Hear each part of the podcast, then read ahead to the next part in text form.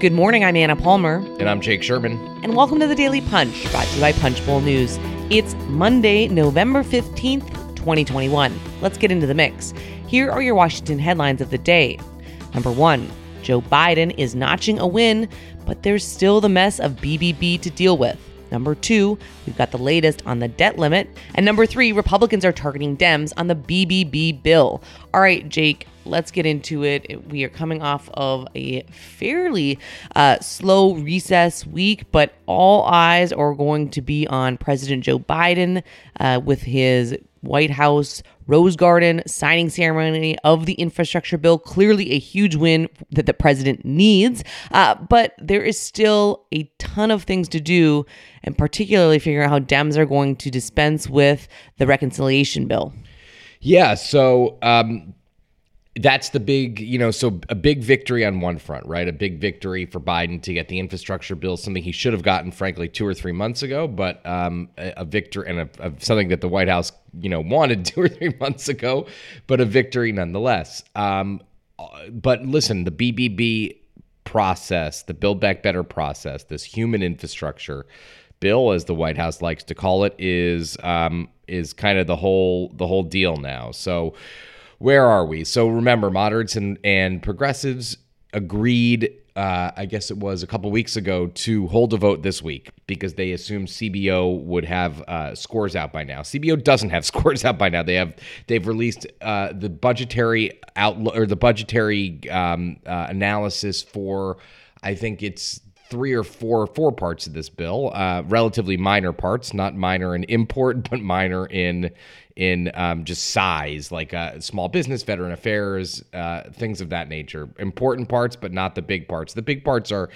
ed and labor, ways and means, um, and uh, energy and commerce. And I mean, those are the big kind of the big the big elements. Those are not out. We hear a few things that are news here. We hear that the C B O is going to give guidance at some point today. Uh, that's what the leadership believes. Uh, and number two, we believe that this this um, this analysis could come out as late as Thursday or Friday. So if they get the analysis Thursday or Friday, that could lead to a weekend vote. It could lead to a vote next week. It could lead to a vote at sometime soon. Remember, the Senate can't even take this thing up without uh, score because that's part of the reconciliation rules. So that's kind of where we are. Um, so we anticipate. I mean, we we viewed for a long time, and we've we've written this a million times, that we would view. Uh, we think if they were able to get this through by the end of the year, um, that would be a victory. And I, I, I kind of stick by that. I think that that if they're able to get this thing done by by uh, December thirty-first, then that's that's a pretty good deal for for the Democrats. Um, and uh, it's going to be tough. Uh, we don't see any sign, by the way, at the moment of the moderates backing off of their pledge to have the vote this week. That's important. Progressives and Nancy Pelosi are um, uh, going to keep up the pressure to have it this week. And um, moderates at this point, moderates led by Josh Gottheimer of New Jersey, they seem to be okay with having it this week. Yeah, so right now, right, I think just, just to lay it out, because what matters is this first step, right, which is the step we've all been waiting for, is that they the House still expects to vote on this reconciliation package this week. Uh, but that could also, I mean, as we know, in congressional terms, always take the over. That could push it into the weekend. Um, it's a possibility. It could also drag into early next week. Um, but obviously, they're going to have to clarify what that means in terms of uh, people going home, the Thanksgiving holiday. I do want to note one other scheduling thing, because it's really important here and something we've talked about on the morning podcast quite a bit, um, but is what Senate Uh, Majority Leader Chuck Schumer is going to do with regards to the National Defense Authorization Act. Uh, Schumer is now, they're going to take that up this week. And that debate is going to include a lot of things: Afghanistan, China, vaccine mandates, women in the draft, overall Pentagon spending. I mean, these are big, big issues. Um, and this has been something that there's been a lot of pressure from both the right and the left, um, you know, in terms of the key committees on Schumer to say it's time to get moving here. This is something that takes, you know, a week or two to get done, uh, but certainly something that is going to be worth watching, as well as the fact that we, you know, have to remember government funding runs out in eighteen days. Congress is supposed to be out next week. They're scheduled to return November twenty-ninth, a Monday, and funding runs out that Friday. So nothing like a, that kind of a deadline to put a bunch of pressure on. Yeah, that's right. Uh, you know, at the end of this year, this is kind of all part of this legislative rush, Anna, uh, and um, something that, that we are all too familiar with, unfortunately. Uh, and uh, interesting to see how this all shakes out. A lot of legislating and not a lot of time. All right, the other big issue, let's move to the number two story of the morning, the debt limit uh, and what is new with the debt limit deadline. You and I have been talking about this for a while. I think it actually came up on our uh, Punchbowl News premium brown bag lunch, which was looking at kind of the impact that the infrastructure bill could potentially have on the debt limit because it directs the Treasury Department to transfer one hundred eighteen billion dollars with a B, dollars to the Highway Trust Fund. That money will be invested in non-marketable securities. Now, that could impact when, and it will impact when uh, the U S is going to hit its debt limit. Yeah, so the, they need to do this this fund transfer. I, I think the administration seems to think they have a little flexibility. We don't. I'm not sure I necessarily agree with them because this is in law. So um, uh, they have to transfer all that money over to the Highway Trust Fund.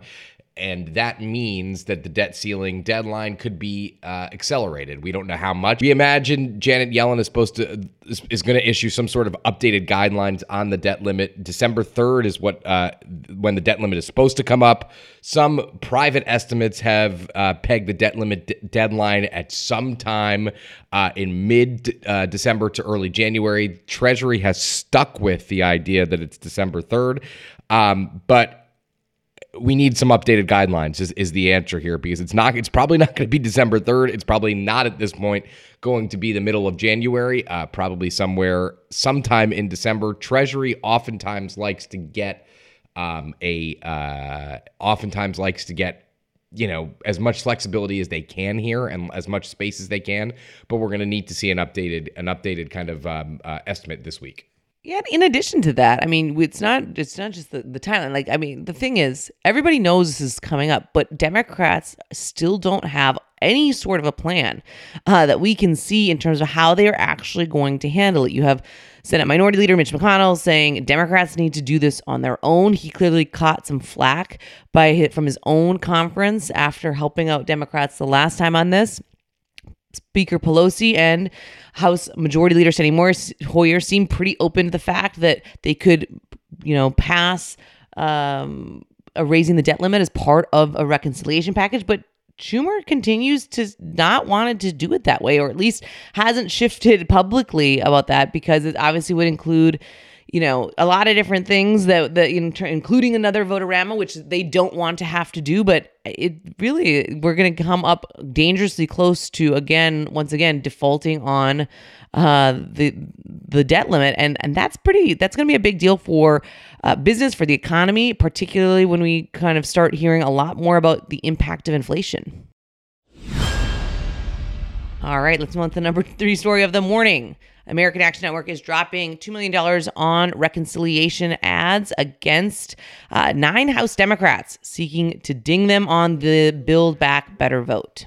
Yeah, this is an uh, listen. The main point here is there's nine nine lawmakers who are going to get this uh, get these new ads, these mi- several million dollars of ads on the B B B. Uh, Dan Kildee, Ed Perlmutter, Josh Harder, Chris Pappas, uh, Tom Malinowski, Stephanie Murphy, Andy Kim, Elaine Luria, and Abigail Spanberger. This is um, uh, those are all moderates who are going to have tough races. Uh, you will note that Perlmutter and Kildee are not traditional Democratic, uh, uh, te- traditionally endangered Democrats. But here's the main point here: uh, inflation is becoming a um, inflation is is becoming a big issue. Um, obviously, this is n- no uh, no breaking news here.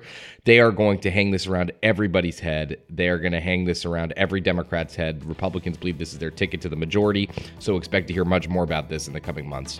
All right, and with that, thanks so much for listening. We appreciate it. Um, leave us a rating and review. You can also subscribe to Punchbowl News at punchbowl dot news. Have a great day and stay safe.